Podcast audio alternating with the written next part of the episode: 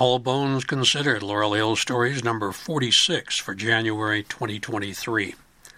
Fathers of American Medicine, Part 3 Ethical Dilemmas.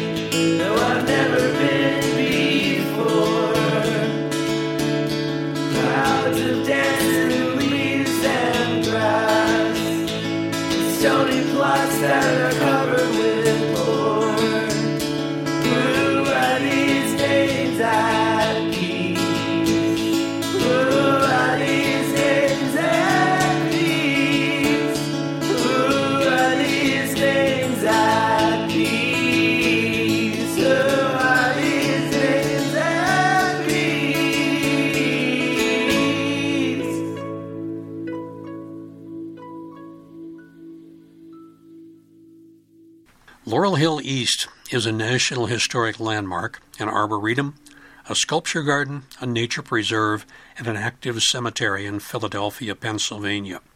It opened in 1836 and remains a popular visiting spot for tens of thousands of visitors every year. Its sister cemetery, Laurel Hill West, located across the Schuylkill River in Bala Cynwyd, was founded in 1869. It has a history and a population of its own. I am Joe Lex, retired professor of emergency medicine at Temple University in Philadelphia, volunteer tour guide at Laurel Hill East and Laurel Hill West, and volunteer podcaster. When I started researching this podcast, I thought it was going to be about three different physicians with nothing in common except that they were from Philadelphia and they had led interesting lives. I soon found that they had a third thing in common. They did things that now would be considered quite unethical in the practice of medicine. Dr. George McClellan, father of the famed Civil War Union general, was founder of Thomas Jefferson Medical School, but he annoyed his colleagues so much he was expelled from the board of the school that he had created. Dr. William Henry Pancoast was a famed surgeon who performed the post mortem examination on the 19th century conjoined twins, Chang and Eng Bunker, the original Siamese twins. That same year, he artificially impregnated a woman who had a sterile husband, but without her permission. And Dr. Samuel McClintock Hamel was one of the most prominent pediatricians in the country, but early in his career, he had conducted controversial experiments on orphans and abandoned children, some of whom were left with permanently damaged eyesight. These three physicians are the topics of today's edition of All Bones Considered Laurel Hill Stories, Fathers of American Medicine, Part 3 Some Ethical Dilemmas. If you mention the name George McClellan to most people in the United States, they conjure up an image of the controversial Civil War commanding general an 1864 presidential candidate. He is one of the four Pennsylvania generals most highly honored at the Civil War Memorial in Fairmount Park, along with George Gordon Meade, Winfield Scott Hancock, and John Reynolds. He may be best remembered as the man about whom Lincoln said, If General McClellan does not want to use the army, I would like to borrow it for a time. General McClellan is interred in Trenton, New Jersey. But if you mention the name George McClellan in Philadelphia, many people will ask you, which one? Years before General George Brinton McClellan clashed with Lincoln, his father, Surgeon George McClellan, was butting heads with the Philadelphia medical establishment. George McClellan was born at Woodstock, Connecticut on 22 December 1796. He was descended from Highland Scotsmen, his family having immigrated from Kirkcudbright on the Dee. His great grandfather, William McClellan, fought with the Jacobite army of Charles Edward Stuart at the disastrous Battle of Culloden in 1746, and, like his brother in arms Hugh Mercer, emigrated to the American colonies shortly afterwards. George's grandfather, Samuel McClellan, was wounded in battle during the French and Indian War, and he became a businessman in Worcester, Massachusetts. When America's War for Independence from Britain broke out, Samuel became commander of a county militia. After leading troops at the Battle of Lexington and Concord and Bunker Hill, Samuel was made a brigadier general in 1779. For the rest of his life, he was known as General Sam. General Sam was married to Rachel Abbey, a descendant of Massachusetts Governor William Bradford. Uh, George's father, James McClellan Esquire, was a wool merchant devoted to manufacturing interests, but he was also president of Woodstock Academy, a prestigious high school in Connecticut, which he and his brother John had founded in 1801. James married Eunice Eldridge, a woman who had lost 11 close relatives in the 1781 Battle of Fort Griswold in Groton, Connecticut.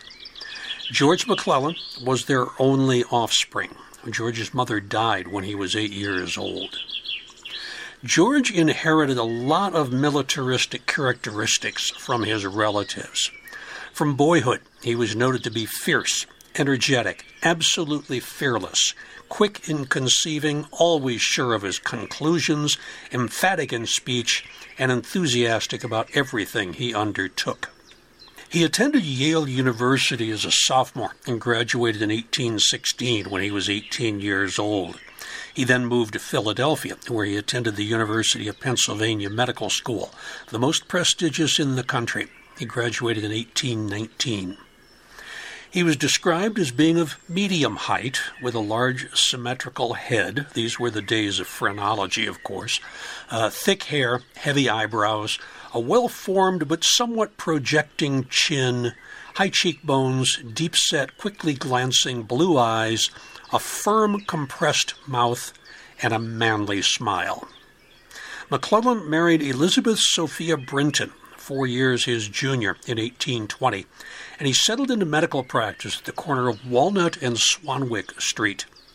The McClellans had five children, including George Brinton McClellan, born in 1826 and destined to be a soldier and a politician, Frederica, John Hill Brinton, who became a physician, Arthur, and Mary. George McClellan was soon recognized as a bold and effective surgeon in those days when the triple threat of bleeding, pain, and infection threatened every patient who went under the knife. The concept of scientific surgery had arisen only a few years before during the Age of Enlightenment in Europe, from 1715 to 1789. Prior to the introduction of anesthesia in the mid 19th century, the best surgeons were judged by their ability to be as swift as possible in order to minimize patient suffering. McClellan earned a reputation as a rapid surgeon in 1823 when he removed a patient's entire lower jaw, which was consumed with osteosarcoma, in less than four minutes. The child not only survived, but flourished and returned to school less than six weeks after surgery. McClellan acquired the nickname Dash. Three years later, he performed the seemingly impossible job of removing a patient's parotid gland and having the patient survive. He did these procedures on patients without benefit of general anesthesia. It was Georgia physician Crawford Long, who graduated from Penn's Medical School 20 years after McClellan, who introduced ether, but not until 1842. The concept of antiseptic surgery was also totally foreign to McClellan and his contemporaries. Progress in battling infection was not made until the Hungarian doctor Ignaz Semmelweis introduced compulsory hand washing in 1847. That was the year of McClellan's premature death. Joseph Lister's work on antisepsis was not introduced until the 1860s.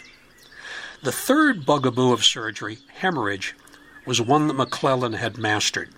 In fact, his graduate thesis was entitled The Tying of Arteries. He published his views of arresting excess bleeding from surgery in 1823, and he taught them to his students for the rest of his life.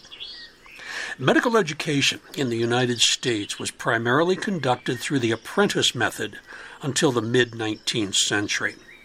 The first medical school in the American colonies had been established in 1765 by John Morgan and William Shippen, Jr., young Philadelphians who had recently returned from Europe, where they had received medical degrees from Edinburgh. It was Morgan who managed to convince the trustees of the College of Philadelphia to establish a medical college. When the college opened, it had a two man faculty. It was not until 1767 that the Board of Trustees, headed by Benjamin Franklin, decided to confer degrees, and on 21 June 1768, 10 men received the first medical degrees granted in the American colonies. In 1767, the second medical school was established in the colonies, this one in New York City. The next entries were not until the United States became a country. Harvard in 1782, Dartmouth in New Hampshire, 1797, Transylvania in Kentucky in 1802. And then there was an explosion of American medical schools. 26 new schools established between 1810 and 1840, and 47 more between 1840 and 1877. But that first medical school in Philadelphia, now known as the University of Pennsylvania Medical School, was still considered the best in the land, the one which other medical schools aspired to emulate. It attracted students from all over the country, and its facilities were no longer able to handle the crush. In the winter of 1817 18, the class reached 465 students and 87 graduated. The lecture rooms were crammed, and many students abandoned the university campus to attend anatomy lectures being presented by its graduates, including Dr. McClellan and Dr. Eberle, who lectured to standing room only crowds at Charles Willson Peale's Apollodorian Gallery.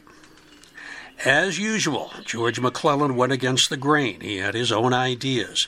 He wanted his own medical school so he could teach his theories of medicine and surgery. In the fall of 1818, he drew up a plan for a second Philadelphia Medical College and he applied to the state legislature for a charter. The University of Pennsylvania had a lot of influence at the state level, and they feared that another school would cut into its prosperity. So they fought against that new school and they won. McClellan's initial attempt at a new charter was unsuccessful. Now, the University of Pennsylvania Medical School started to lose its power in 1820 when a doctoral candidate, John G. Wilden, a student of Dr. James Rush, was required to excise passages from his thesis which the Board of Trustees felt were offensive to certain members of the faculty. Whildon removed the offending passages, but after receiving his degree, he had the unexpurgated version published. But italicized. The items that had been excised were italicized when he put them back in. This incident seemed to give McClellan's desire for another medical school a second wind. He firmly believed that students would flock to the city in numbers proportioned to the increased facilities for education. In other words, if we build it, they will come. McClellan got a brilliant idea. Rather than trying to start a medical school without a supporting university, he would find a willing partner in an existing university. In 1824, he approached Jefferson College in distant Canonsburg, West Pennsylvania. It's 20 miles southwest of Pittsburgh, more than 300 miles from Philadelphia. The city of Canonsburg had been founded in 1791 and it received a charter for Canonsburg Academy three years later in 1794. In 1802, it underwent a name change to Jefferson College, the first institution of higher learning west of the Alleghenies, and named for the third president. McClellan and his eager partners offered Jefferson the opportunity to become connected with a medical school that was to be located in Philadelphia. Over the next two years, the trustees of Jefferson College applied to the legislature of Pennsylvania and obtained an enlargement of their charter that authorized them to appoint 10 additional trustees, but in the city of Philadelphia. And this is how Philadelphia got its second medical school. The new Jefferson Medical College was an immediate success, and it conducted its first lectures in the old Tivoli Theater on the south side of Prune Street, now Locust Street, below 6th at what is now 518 and 520 Locust. The first class numbered 109. It came from 14 or two thirds of the states, two foreign countries, and the District of Columbia. Directly across the street from the college was the Walnut Street Prison for criminals and debtors. On the east side of the college was the burial grounds for free Quakers. On the western side was Washington Square, then used as the city's potter's field. And directly in back of the college was a popular ale house. Within a block or so were several churches. One wit of the time noted the young physician's struggles are typified by the debtor's prison in front of the pauper's burial ground on the side and consolation in the rear. Almost immediately, the college started an infirmary, the first clinic established in any college in the country. The basic principle of Jefferson Medical School was that it should be practical, that it should bring the student in contact with the disease, and that it should endeavor to make him a practical physician, and surgeon. When I did my residency in emergency medicine at Jefferson 160 years later, I was there from 1986 to 1989, I felt that was exactly the type of education that I was getting. I learned how to take care of sick people, perhaps the most important thing for a young physician to learn.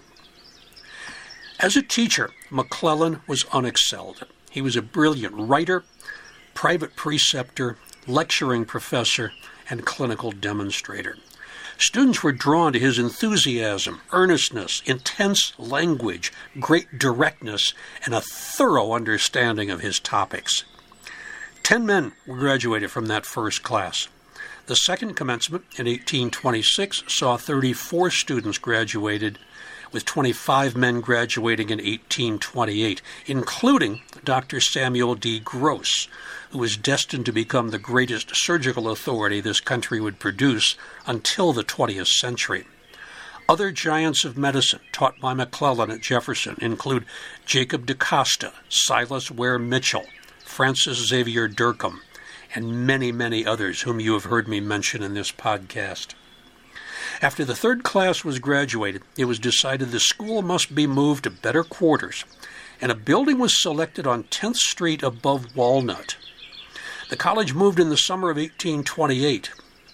In June 1836, Dr. Robley Dunglison, who had been President Thomas Jefferson's personal physician at his deathbed on 4 July 1826, came to work at the medical school named for his friend and patient. You can hear about Robley Dunglison in an earlier podcast I did. After another enlargement in 1838, the school was granted an independent charter from the state, giving it the same rights and privileges of the University of Pennsylvania Medical School, and becoming the Jefferson Medical College of Philadelphia. The new medical college severed all its connections with the institute in Canonsburg. In 1865, Jefferson College merged with Washington College it is now known as Washington and Jefferson College. It's in Washington, Pennsylvania.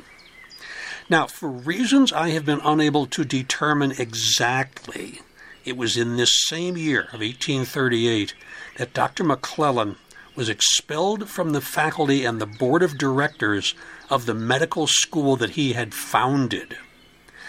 I got clues, uh, one reminiscence from one of his colleagues. Dash was one of the great elements of his ever busy brain, an outgrowth of the eccentricity of his genius. With a different mental organization, McClellan might have been an even greater man than he was and left a more enduring reputation as a medical philosopher and greater surgical authority. With all his deficiencies, however, he accomplished vast designs, and as the founder of Jefferson, is entitled to his imperishable credits.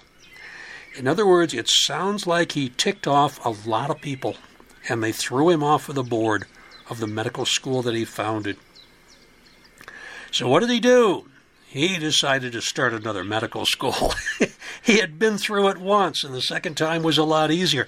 This time, he went to the Pennsylvania College at Gettysburg and used them the same way. So the medical department of Pennsylvania College at Gettysburg was founded under his auspices, along with one of his partners in this, the famous skull collector, Dr. Samuel George Morton, whom I covered in an earlier podcast on bad science. The initial course of lectures started in November 1839. Dr. George McClellan was chair of surgery. This school was short lived. It closed permanently in 1861, which was 14 years after McClellan's death. In 1841, when he was about 45 years old, McClellan resigned his chair and decided to spend the rest of his life in general practice and completing the textbook on the practice of surgery. Now, while he read much, he wrote little, and he took up his pen with reluctance only at the earnest and long continued promptings of his friends. On 8 May 1847, Dr. McClellan visited his patients as usual and consulted on a difficult case with one of his colleagues. That afternoon, he was attacked with violent pains in the gastric region, accompanied by vomiting. At 8 p.m., his lower extremities became cold and insensible, and a little after midnight, he ceased to breathe. He was 51 years old. Autopsy found ulceration of the mucous coats of the bowels, and the immediate cause of death was perforation a few inches below the sigmoid flexure of the colon. In death, he was treasured by those with whom he worked. One of his biographers noted Kindness to the poor was a prominent characteristic of Dr. McClellan throughout his whole professional career. Another colleague wrote Dr. McClellan possessed a sensitive and generous spirit, blended with a confiding manner that strongly marked his intercourse with men. His feelings were quickly excited and warmly expressed at the sense of unkindness or injustice, but there was a magnanimity of his nature that readily forgave an injury. He often regretted the differences into which he was led by the impulsive indiscretion of youth, and emphatically declared that were it possible to live that part of his life over again, his course would be influenced by greater conciliation and forbearance. In connection with this subject, however, it must not be overlooked that the period between the years 1820 and 1830 was one of peculiar professional disunion, and that Dr. McClellan, in common with many of his medical brethren, was hurried into controversies which, if they cannot be forgotten, should at least be remembered with charity. George McClellan is buried at Laurel Hill East, Section L, Lot 46. His wife Elizabeth outlived him by 42 years. His son, Dr. John Hill Brinton McClellan, finished his surgical textbook. He did not live to see his namesake rise to the rank of general and lead the Union Army of the Potomac during the Civil War. He is remembered today by the medical school which he founded as namesake for the George McClellan Surgical Honor Society.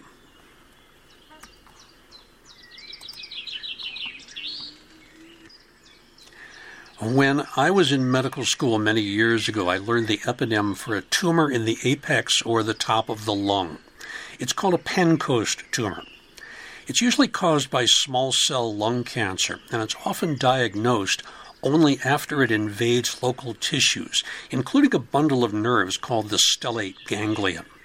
This leads to the classic triad of Horner's syndrome ptosis, drooping of the upper lid, miosis, constriction of the pupil, and anhidrosis, decreased sweating on the affected side of the face. Pancoast tumor is a diagnosis that I only made twice in my long career in emergency medicine. On one of my first visits to Laurel Hill West, I saw a tombstone in the Norriton section with that name Pancoast on it, And I wondered if I had found the grave of the man who first described the syndrome in 1924. But a little research showed that the tumor's namesake was a radiologist named Dr. Henry K. Pancoast, an 1898 graduate of Penn who died in 1939. He's interred in Valley Forge. A little more research told me that the Pancoast I had discovered, William Henry Pancoast, was every bit as interesting as his distant relative, if not more so. In addition to performing an autopsy on the world famous conjoined twins, Chang and Eng Bunker, it was Pancoast who performed the first known successful and outrageously unethical artificial insemination of a human being in the United States. Born in 1834, William Henry Pancoast was the second child of Quakers Dr. Joseph Pancoast and Rebecca Abbott. Joseph Pancoast had succeeded George McClellan as chair of surgery at Jefferson when McClellan was thrown out, and he was a distinguished lecturer and author. He and his wife had ten children, of whom five reached adulthood. After completing his studies at Haverford College, William entered Jefferson Medical College and in 1856 began his career as a doctor of medicine. As was the vogue in that era, Dr. Pancoast toured the European continent, spending two years studying medicine in London, Paris, and Vienna. When he returned to Philadelphia in 1858, he established a large clinic at Charity Hospital. And during the Civil War, he served as surgeon in chief and second officer of a military hospital. After the war, he resumed medical practice, and in 1871 was named a demonstrator of anatomy at Jefferson. Through a combination of skill, tradition, and probably nepotism, he replaced his father as a full professor in 1873, teaching descriptive and surgical anatomy. In 1874, he was presented with the rare opportunity to perform an autopsy on the most famous conjoined twins in the world, Chang and Eng, the so called Siamese twins. Chang and Eng had been born in 1811 in Siam, modern day Thailand, to a Chinese father and a Thai mother. They were joined together by a fleshy tube at the sternum, or the breastbone. Their father died when they were young, and their mother raised them in the Buddhist religion. The boys learned early to coordinate their movements together, and they were lively youths. They were running and swimming and playing with other children who ignored the fact that they were tethered together at the chest. In 1829, the twins were signed to a five year contract to do a world tour on exhibition in freak shows. They were 18 years old and they took this as an adventure. Five years stretched into 10, and they made enough money to purchase 150 acres in North Carolina and to settle down to farming. They purchased several slaves and they hired women as housekeepers. By 1840, they spoke fluent English, they had become citizens, and they had voted. In April of 1843, Chang and Eng, who had taken the surname Bunker, married sisters Sarah and Adelaide Yates. They considered themselves Americans. And in 1845, they purchased 650 acres five miles south of Mount Airy and had separate homes built for their families about a mile and a half apart. They lived a life of country gentlemen and wealthy plantation owners, dividing their lives into three day segments at each household. They became very good at chopping wood, sometimes using all four hands together, or they took turns swinging. And they raised families. Chang and Adelaide had 10 children, while Eng and Sarah had 11. None of them were born as twins. With emancipation and the end of the Civil War, the brothers lost all of their enslaved people and found themselves nearly penniless. Once again, they went on the road to be exhibited, but this time as their own bosses. Each of them actually took one of their own children along also. Now, what did these two men tethered for life share in common? They had totally different nervous and digestive systems and it was only in the middle of the fleshy band that was holding them together, that both could actually feel touch or pressure simultaneously. Chang was a heavy drinker, but Eng never felt the effects of his brother's excesses. He didn't get intoxicated and he didn't have a hangover. In 1870, Chang had a stroke, which left his right leg fairly useless. That means that Eng now had to carry his brother about. It was about this time that they traveled to Philadelphia to consult with prominent surgeons about the feasibility of being separated. They had been thinking of their own mortality, and the thought of one of the brothers carrying around the other's dead body haunted them. The consulting surgeons, Dr. William Henry Pancoast and Dr. Harrison Allen, declined the opportunity to do the procedure. They did not know what was in that band. This is way before radiography and ultrasound and uh, contrast studies to find out what exactly was in that band. In January 1874, Chang developed bronchitis, which turned rapidly to pneumonia and impaired his breathing. On 17 January, one of Eng's sons checked on the sleeping twins and told his father, Uncle Chang is dead. Eng responded, Then I am going. And within two hours, he too was dead.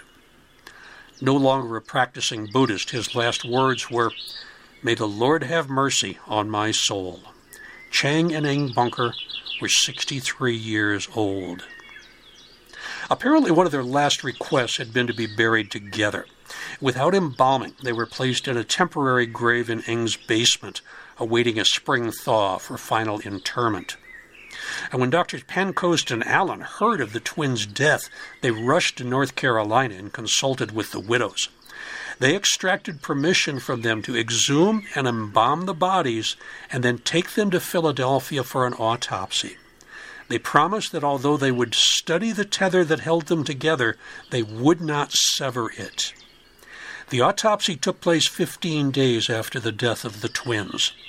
Delayed embalming and cold weather had prevented serious decomposition. The autopsy results were first presented at a special meeting of the College of Physicians of Philadelphia on February 18th, and then published the next year in a monograph called Report of an Autopsy on the Bodies of Chang and Eng Bunker, commonly known as the Siamese Twins, by Harrison Allen, M.D. The Bunker twin bodies were displayed at this meeting one month after their deaths. A brief summary of the autopsy. Allen and Pancoast noted that Chang was five foot two and a half, Eng was five foot three and a half. In an observation of their body surfaces, they noted that both Chang and Eng had identical pubic hair, black on the right side and iron gray on the left side. The band connecting the two bodies was broader above than below. It had a circumference of nine inches. The upper portion of the band was taut between the bodies.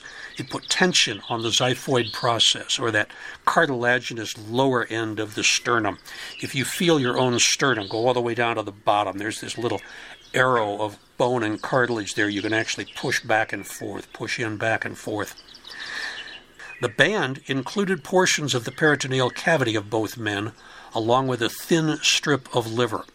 The doctors concluded that they had made the correct decision and that any attempt at separation probably would have caused the deaths of both men through exsanguination, blood loss.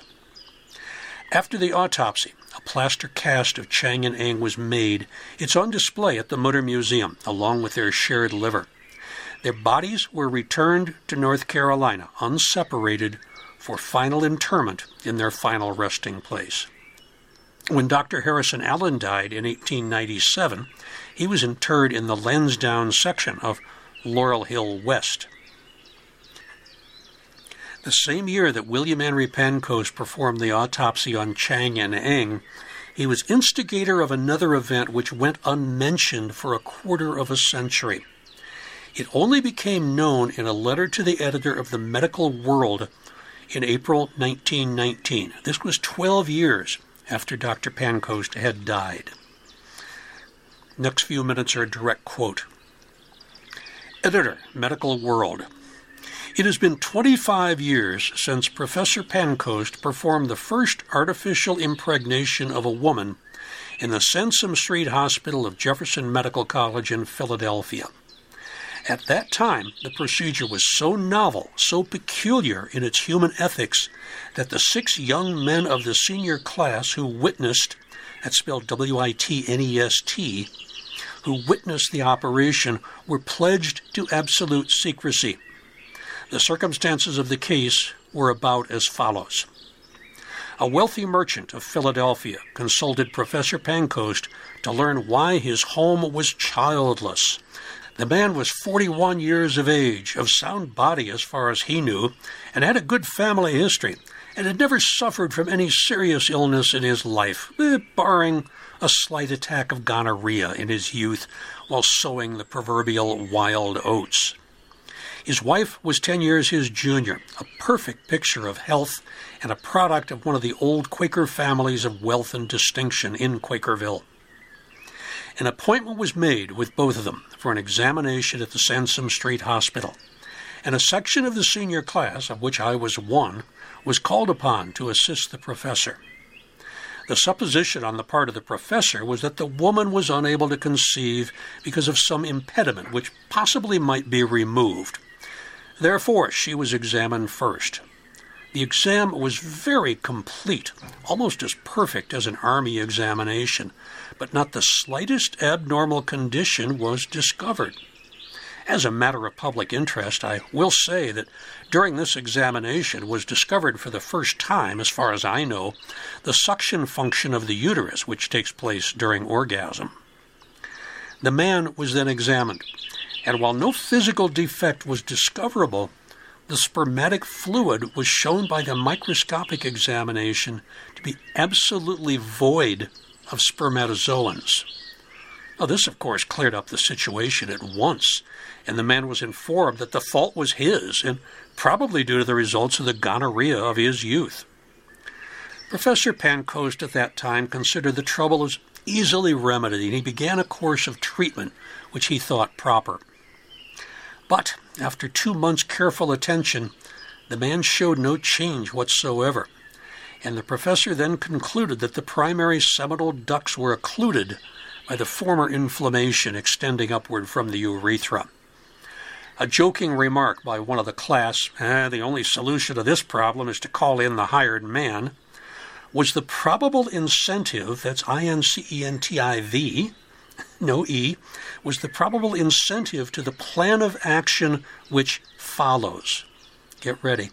The woman was chloroformed, and with a hard rubber syringe, some fresh semen from the best looking member of the class was deposited in the uterus and the cervix slightly plugged with gauze.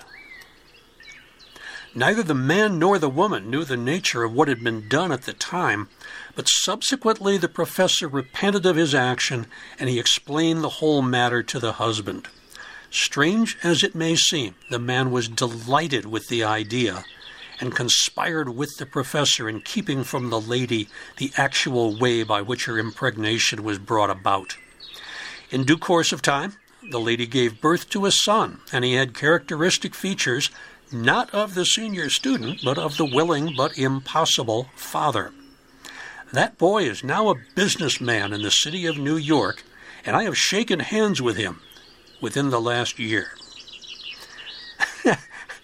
The letter goes on to praise artificial impregnation as something which might result in, quote, giving some men children of wonderful endowment in place of half witted, evil inclined, disease disposed offspring. In other words, the letter's author skates dangerously close to the concepts of eugenics. He signed the letter with his real name, which sounds like a pseudonym. It's A.D. Hard of Marshall, Minnesota. But I confirm that Addison Davis Hard entered Jefferson in the 1884 session. He wrote a thesis on popliteal aneurysm, received his degree in 1885, and left to begin a career of general practice in Minnesota. There had been prior attempts at artificial insemination. In fact, they were performed by an earlier Jefferson graduate, J. Marion Sims, class of 1835. Sims called his procedure ethereal copulation, and its success rate was one pregnancy in 55 attempts, and that pregnancy ended in a miscarriage. Sims, known as the father of gynecology, was once held in the highest esteem. It is now known that he perfected his techniques on vesicovaginal fistulas on unanesthetized enslaved women, people who were in no position to decline the procedure. Sims was the subject of the first statue in the United States in honor of a physician. It was erected in New York City's Bryant Park in 1894 and stayed there for more than 120 years until word got out at what he had done early in his days of experimentation. The statue was removed in 2018. Anyway, after Dr. Hard's letter, responses poured into medical world, both praising and condemning Dr. Pancoast and Dr. Hard. Pancoast was, of course, no longer around to either refute or confirm the story. One correspondent claimed that he personally had known Dr. Pancoast, and in his estimation, the late physician was a gentleman who would not have stooped to the raping of a patient under anesthesia. Now, one question remained definitively unanswered. Why would a general practitioner from Minnesota travel to New York City to shake the hand of a successful 25 year old youth? It seems that, in the opinion of all his classmates at Jefferson, Addison David Hard was by far the best looking medical student in their class. Dr. William Henry Pancoast was married twice. His first wife, Marianne Gertrude Lewis, was 23 when they married in 1866. She bore him four children. The second, a daughter named Gertrude Laurie Pancoast, was born in 1869 and grew up to marry the Polish born violinist Timothy Adamowski, who was the founder and the first conductor of the Boston Pops Orchestra. They are buried at Laurel Hill West. I will do a podcast about Timothy Adamowski and other violinists in the future. Their fourth and last child, William Howard Pancoast, was born on 10 October 1873. Marianne died five weeks later, and she was interred at Woodland Cemetery in West Philadelphia. Dr. Pancoast remarried in 1875 to Charlotte Matilda Robb, a 23 year old with whom he had no more children. He retired from Jefferson at age 51 in 1885. He died in 1897 at age 63. Is interred at Laurel Hill West in the Norriton section. It's within sight of the conservatory, along with Charlotte, Gertrude, and Timothy Adamowski. Were it not for his unethical insemination of one of his patients, he would probably be forgotten today. If you are enjoying All Bones Considered and biographical bites from Bala, please tell a friend. That is our best method of advertising, person to person. Also, if you think of it, leave a review or at least leave a star rating. If you look at Apple Podcasts, you will see there are 27 ratings, all of them five star for the podcast, and there are six comments. Now, granted, this is a niche podcast. It is specifically about people buried at two cemeteries. Despite that, there have been about 23,000 downloads in the years that I've been doing this. But let's see 23,000 downloads, 27 star ratings. That's like one star rating for every, I don't know, 850, 900 downloads. I'd like to see more than that if you don't mind. If you think of it, just leave a review and leave a rating, but especially tell a friend. You can get in touch with me whenever you like. Joe at joelex.net. I am very good about responding to email. We have some upcoming programs in January, even though it's going to be cold some of the days. That's just a chance you take. There is a Hotspots and Storied Plots tour on January 14th at 10 a.m. That is at Laurel Hill East. Shane Russell is going to be your guide for that. Shane gives really nice tours. I think you'll like that. As does Laura Lewis. Laura is doing a Hotspots and Storied Plots tour on the 27th of January at 10 a.m. at Laurel Hill East. As usual, there is one Sacred Spaces and Storied Places tour at Laurel Hill West. That will be on January 28th at 10 a.m. Nicole Tell is your guide for that. Aaron Greenberg is giving a tour at Laurel Hill East on January 22nd. Aaron is our Arboretum manager, and he is going to talk about some of his favorite plant specimens, focusing on prominent evergreen trees, which you can tell by their bark, their branch arrangement, berries, and buds and he will talk about especially trees with historical significance. Aaron gives great tours. All of these tour guides are really good. You're going to have to take my word on that until you hear them and you go, oh, yeah, now I know what he's talking about. And then I am doing part two of my snake symbolism tour on January 31st. Is that a snake? I did Laurel Hill East in part one in December, and now I'm going to do part two, Laurel Hill West, all of the mausoleums that have snakes on them, and uh, stories about people who are buried there. Finally, this is true for January only. If you go back to one of the early podcasts I did, uh, it's called The Other Side of Paradise, and I talked about one of my discoveries at Laurel Hill East. The uh, the priest, uh, Monsignor Cyril Sigourney Webster Fay. He kind of grabbed my mind for a while, and I actually wrote a play about him. And much to my surprise and delight, I submitted it to Allen's Lane Arts Center, and they decided that they would do a reading of it. So, if you want to know more about this cross dressing, heavily perfumed, 300 pound albino priest who mentored F. Scott Fitzgerald and did a whole lot of other cool things. Come to the reading. It's at Allen's Lane in Mount Airy. It is on January 27th, Friday at 7 p.m and you can reserve a place. It's no charge. If you don't want to pay anything, that's fine, but they offer you a choice. You can come for nothing. You can pay 10 bucks to the organization. You can pay 20 bucks to the organization. Whatever feels right for you. Uh, we're going to let you in one way or another. Go to allenslane.org slash readers dash theater. And theater is spelled the American way, not the British way and that way you could reserve your seats. And believe it or not, they're starting to go. We've got a bunch of folks who've already ordered tickets for it. A lot of people who want to learn more about Father Fay. So that is what is coming up in January. I hope to see you at the cemetery. Let's get back to the show. Depending upon whom you asked, Dr. Sam Hamill was one of the bright stars in the early days of pediatric medicine in the United States or he was a heartless cad who thoroughly enjoyed torturing little children and babies with his abhorrent experiments.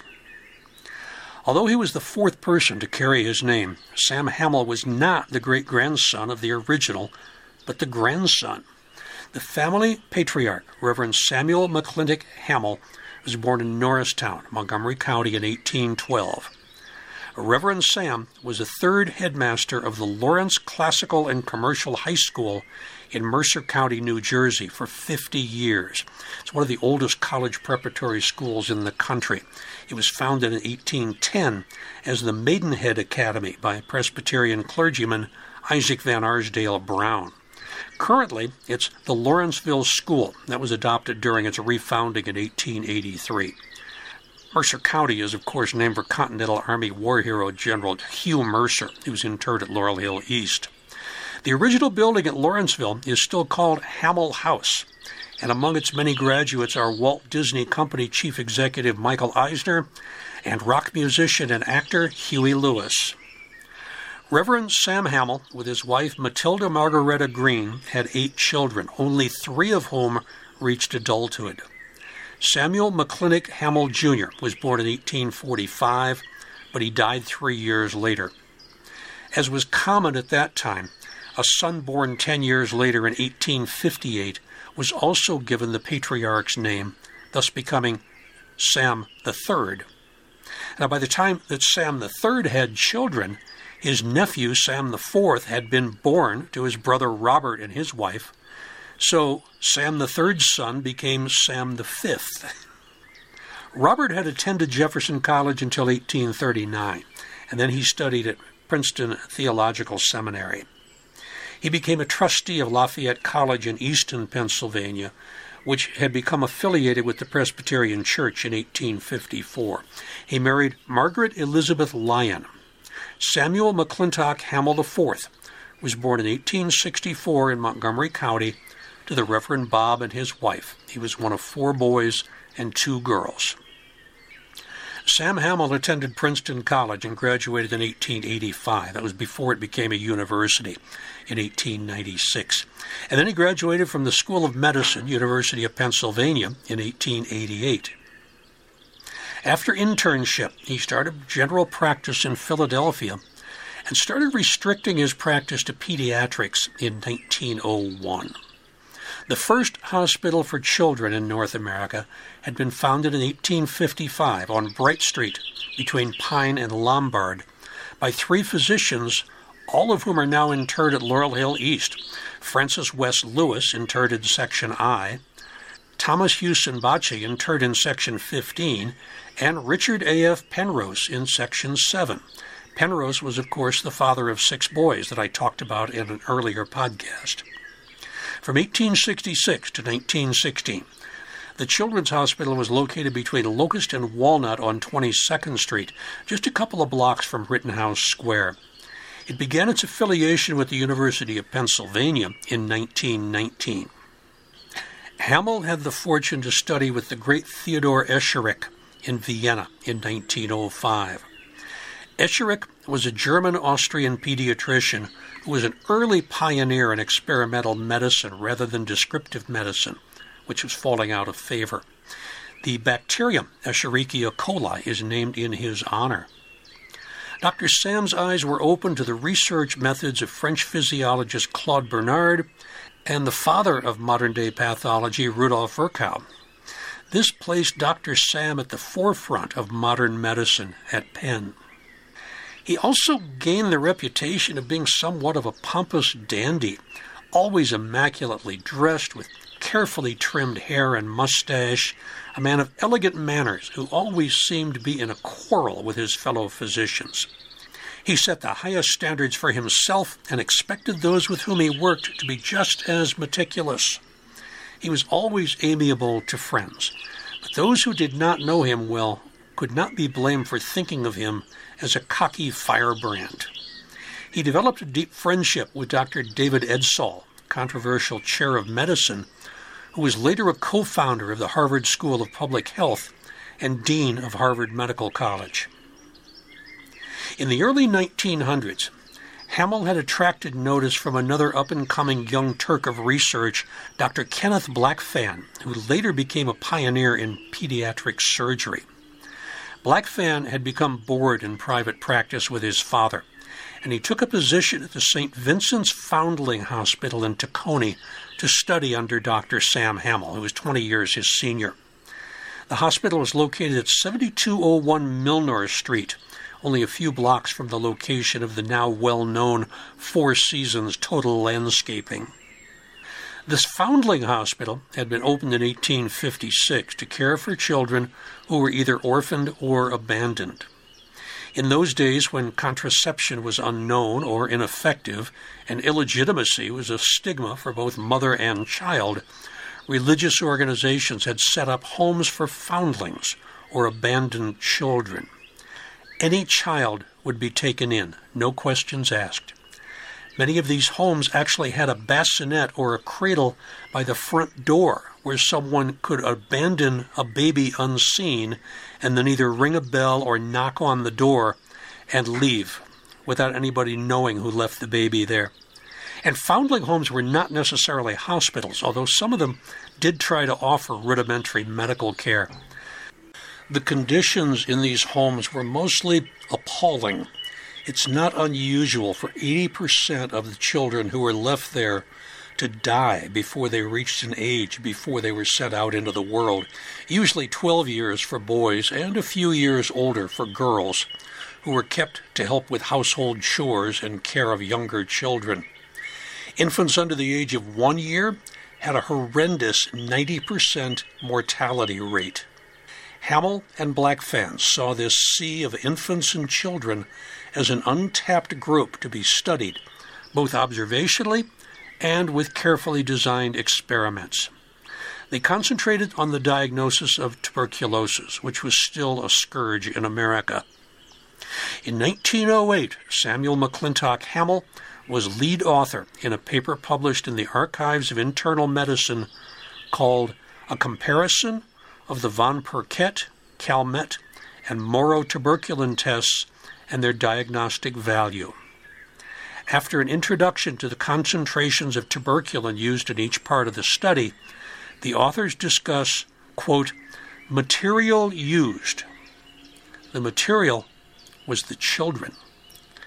Practically all of our patients were under eight years of age, and all but 26 of them were inmates of St. Vincent's Home, an institution with a population of about 400, composed of foundlings, orphans, and destitute children. We purposefully deferred the physical examination of these children until after the tests had been applied, for two reasons. First, in order to be unbiased in our interpretation of the results, and second, in order to make ourselves especially vigilant in searching for tuberculous lesions in those who reacted. There were four primary tests which could be used to test for tuberculosis.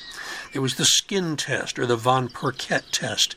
It's very similar to the Mantoux test or the PPD that's used throughout the world today A tiny amount of liquid is introduced under the upper layer of the skin.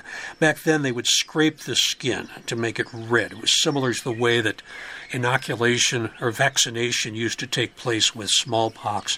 And if this is done properly, even now with the tiny needle that we use, 30 gauge needle, which is about as small as you can get, um, you just barely put it under the surface of the skin and introduce a tiny amount of liquid, maybe a tenth of a milliliter. If it's done right, it doesn't even cause the skin to bleed. Then there was the Moro test, which was discovered by Ernst Moro, a partner of Theodor Escherich's. This involved a deeper injection of the liquid. There was a test where the tuberculin solution was mixed in a paste and spread on the skin to see if that would cause a local reaction. And then finally, there was the Calmette conjunctival test.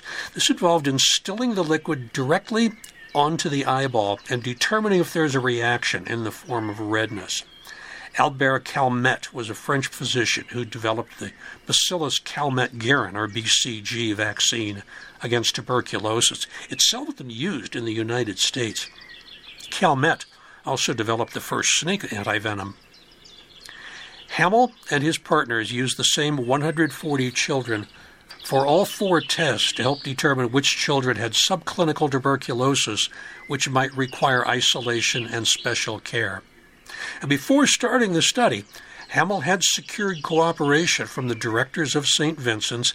Even the sisters caring for the children had assented to the plan. There were no parents available to ask for permission. These were orphans, these were abandoned children. But when some of the infants and children developed severely red eyes, the supervising nuns completely changed their mind. They actually leaked word to the newspapers and other members of the press. And suddenly, these doctors were accused of causing unneeded discomfort to helpless children simply for the satisfaction of seeing children suffer. Now, this was at a time when the general public was finding out about painful procedures being performed on lab animals, including the horrifying vivisection, vivo from life and sectio from cutting. Anti vivisection clubs had grown up across the country, and efforts were being made to stop all medical experiments on any living animals or humans. Diana Belais president of the New York Anti-Vivisection Society, published a scathing article in a 1910 edition of Cosmopolitan magazine. In the most accusatory prose possible, she dove into the Hamill study, especially the Calmette test. Hamill had shown that the Calmette test was most efficient and most accurate, but individual children's eyes could have unpredictable results when exposed to the inoculum. Two children developed purulent or pus producing conjunctivitis. Six had recurrent conjunctivitis. And there was one case of keratocyclitis with a large central corneal ulcer, which was almost sure to lead to vision impairment for the rest of that child's life. Ms. Belais described the children. The little children would lie in their beds moaning all night from the pain in their eyes. They kept their little hands pressed over their eyes, unable to sleep from the sensations they had to undergo. Water would stream from their eyes so continuously that deep grooves formed on the sides of their faces. The article was devastating. No more studies were conducted, or at least no more published, and Sam Hamill quietly returned to his practice of pediatrics, his budding career in research stopped by the bad publicity and the bad results. In 1911, Hamill joined Dr. Charles Fife to develop a Department of Children's Hospital on the edge of Fairmount Park for the care of summer diarrhea. At this time, Children's Hospital had no accommodations for infants under two years, so Hamill and Fife opened the first hospital for babies at 7th and Delancey. Hamill also helped establish the Philadelphia Child Health Society and served as its president for many years and the Fife Hamill Memorial Health Center existed until 1960, proudly carrying Dr. Sam Hamill's name. Uh, during the Great War, he was chair of the National Child Welfare Committee, Council of National Defense, member of the medical board of this council, and director of child welfare for the Council of National Defense. In 1930, Dr. Sam Hamill popped back into national news once again when President Herbert Hoover appointed him as head of the medical section of the Third White House Conference on Child Health and Protection. Every anti vivisection society and humane society in the country sent telegrams and letters of protest to President Hoover demanding Hamill's removal and calling attention to his incriminating record in experimenting upon orphan children. After some months during which these protests were quietly ignored, a representative of one of these protesting societies called upon Dr. H. E. Barnard, the official director of the conference, to inquire what Mr. Hoover proposed to do about Dr. Hamill. Why, any thought of dismissing Dr. Hamill is preposterous, of course, replied the conference director. He's the greatest authority on child health and welfare in the world. He was on that account selected and invited to serve as chairman of the medical section of the conference.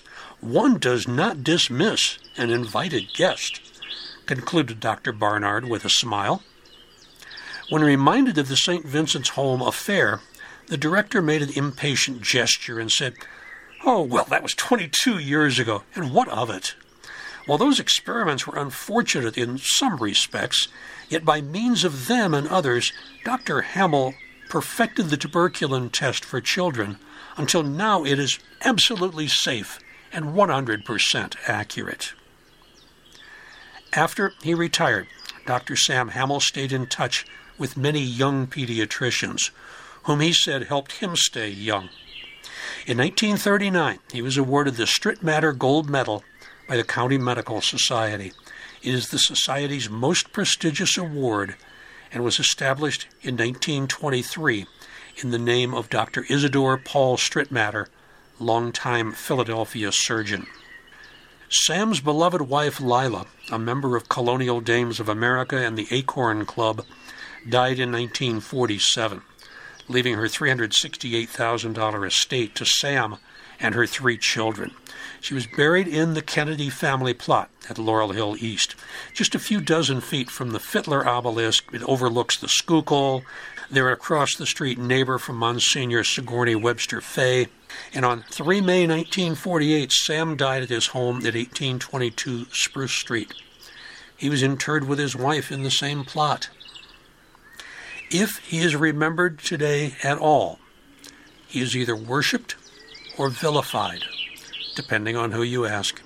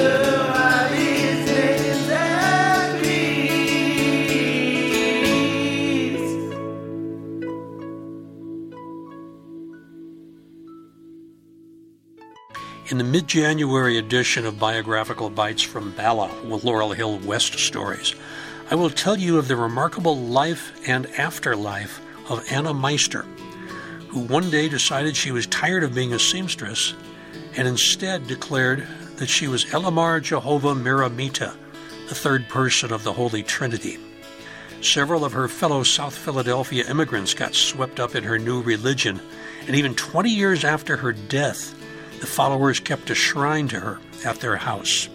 She's interred at Laurel Hill West, and the podcast will be available on 15 January 2023. The February episode of All Bones Considered Laurel Hill Stories celebrates Black history. James Alexander Batts, MD, a giant of obstetrics for black Philadelphians for many decades. Alfred Bishop, PhD, a nuclear engineer who helped design cooling rods for nuclear reactors. And Douglas Jocko Henderson, pioneering radio broadcaster, and a man whom Questlove called unofficially the first MC of rap music.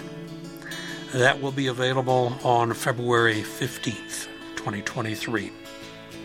Laurel Hill East is located at 3822 Ridge Avenue in the East Falls section of Philadelphia. It's an easy walk from the bus stop at Ridge and Allegheny for SEPTA buses R1 and 61. Admission is free, as is parking in the lot across the street, although spaces are very limited. There's an app you can download for a self guided tour through its 78 acres. Laurel Hill West is at 225 Belmont Avenue in Bala Cynwyd with parking at the main entrance and at the bell tower. Your best bet for public transportation is to take the SEPTA Regional Rail to Manayunk or one of the many buses to the Wissahickon Transfer Center on Ridge Avenue. Then cross the Schuylkill River on the Pencoyd pedestrian bridge and come up Righters Ferry Road to the entrance near the Pet Cemetery. There are two self guided walking tours of Laurel Hill West that you will find with the podcast. One goes from the Pencoyd entrance to the Barmouth entrance, and the other is in the opposite direction. Both Laurel Hill East and Laurel Hill West are open from 7 a.m. to 5 p.m. from now through March. We welcome dog walkers, bike riders, photographers, painters, bird watchers, nature buffs, tree and plant lovers, and strollers, both the two footed and four wheeled variety. Both Laurel Hill East and Laurel Hill West are open for frequent historic tours. Find out more at laurelhillphl.com. If you follow us on Instagram and Facebook, you'll get a daily reminder of our inhabitants and activities. You can also follow All Bones Considered on Instagram and Facebook. And once you've fallen in love with these hotspots, become a friend of Laurel Hill.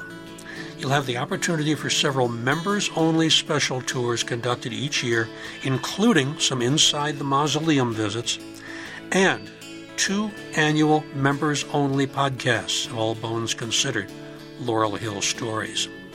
They may be cemeteries, but they are a couple of the liveliest spots in town. Our theme song, Names at Peace, was written and performed by local artist James Harrow.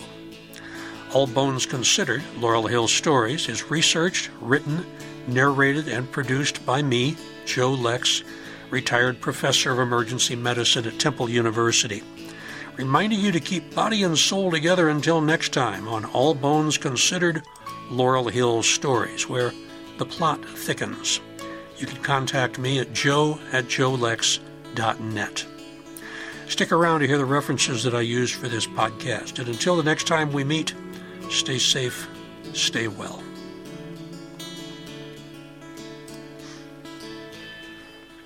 For information on George McClellan, MD, several sources which I did find online. One is called Biographical Notice of the late George McClellan, MD. It's by Tada Samuel George Morton, you know, the skull guy. He read this before the Philadelphia College of Physicians on September 4th, 1849, and then had it printed. It is available online in PDF format. From the Jefferson site, I found the Jefferson Medical College of Philadelphia, 1826 1904, a history. It's edited by George M. Gould and is copyright 1904. I also found that online. Then there is Memoir of George McClellan, M.D., by William Darrach, D A R R A C H. This is from 1847. And this was printed on the faculty of the Medical Department of Pennsylvania College. So this is McClellan's second life when he started his second medical school.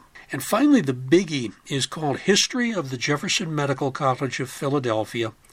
It's by James F. Gayley, G A Y L E Y, with biographical sketches of the early professors Copyrighted 1858, Philadelphia, Joseph M. Wilson is the printer on this. It has lots of information on McClellan, plus some cool pictures of the early homes of Jefferson Medical College. As far as William Henry Pancoast, the report of an autopsy on the bodies of Chang and Eng Bunker commonly known as the Siamese twins. Harrison Allen, the other doctor who did the autopsy, took credit on this. It was published in 1875, and you can find it online in the Wellcome Collection. That's Welcome with two L's, wellcomecollection.org. It's a 65 page PDF that goes into anatomical detail of their autopsy. Then there's an article called The Siamese Twins. The source on this is the British Medical Journal, March 14, 1874, Volume 1, number 689, March 14, 1874, pages pages 359 to 363. Let's see if there's an author on this. I think they just copied stuff out of the Penn Pancoast and Harrison autopsy, because there's no author on that. The Letter to Medical World by Dr. Hard is April 1909, and it's only two pages, but it caused a bit of a firestorm, obviously. Plus, of course, Pancoast was not around anymore to defend himself. But there is that two page letter that started this whole mess. That led to lots of other interesting articles, shall we say. There's one from Fertility and Sterility, Volume 16, Issue 1, January 1st, 1965. It's called The Impregnators by A.T. Gregoire, Ph.D., and Robert C. Mayer, M.D. It's pages 130 to 1. What's the other page? There it is, 134. and then a more current one from a website called Digging History, uncovering history one story at a time. Test Tube Tots, a 21st Century Moral Dilemma, by, that's with a question mark, by Sharon Hall. She published it on June 15th, 2019, and talks about Pancoast artificial insemination. For Sam Hamill, the big article, of course, is a comparison of the Von Pirquet, Calmette, and Moro tuberculin tests and their diagnostic value. As by Samuel McC. Hamill, MD, Howard Childs Carpenter, MD, and Thomas A. Cope, MD. That's from the Archives of Internal Medicine, 1909. And that's a long one. That is pages 405 through 454. In response to that came Vivisection Animal and Human by Diana Belais, and that was from Cosmopolitan Magazine, 1910, volume 49, pages 267 to 273. And then the chapter of a book called In the Name of the Child Health and Welfare, 1880 to 1940. This was published in 1992. Chapter 4 uh, is by Susan E. Lederer, L E D E R E R. It's called Orphans as Guinea Pigs American Children and Medical Experimenters. And that's pages 96 to 123. It was published by Routledge, R O U T L E D G E, out of London. If you're curious about experimentation that was done on children in those days, I actually got a couple of books. One is called The Medical Voodoo. It's by Annie Riley Hale, uh, 1935, Gotham House Publishers. And she, for one thing, she's an anti vaxxer. And she makes that clear from the beginning. It's a teardown of all medicine to that time that involves human experimentation and what she calls the myth of immunology. Um, it's it's a it's a weird book. And then Against Their Will: The Secret History of Medical Experimentation on Children in Cold War America. That's by Allen Hornblum, Judith Newman, Gregory Dober. That is copyright 2013 by Palgrave Macmillan. I hope you enjoyed the show. Uh, I hope you come back for more with the next episodes of All Bones Considered and Biographical Bites from Bala. Until then, stay safe, stay well.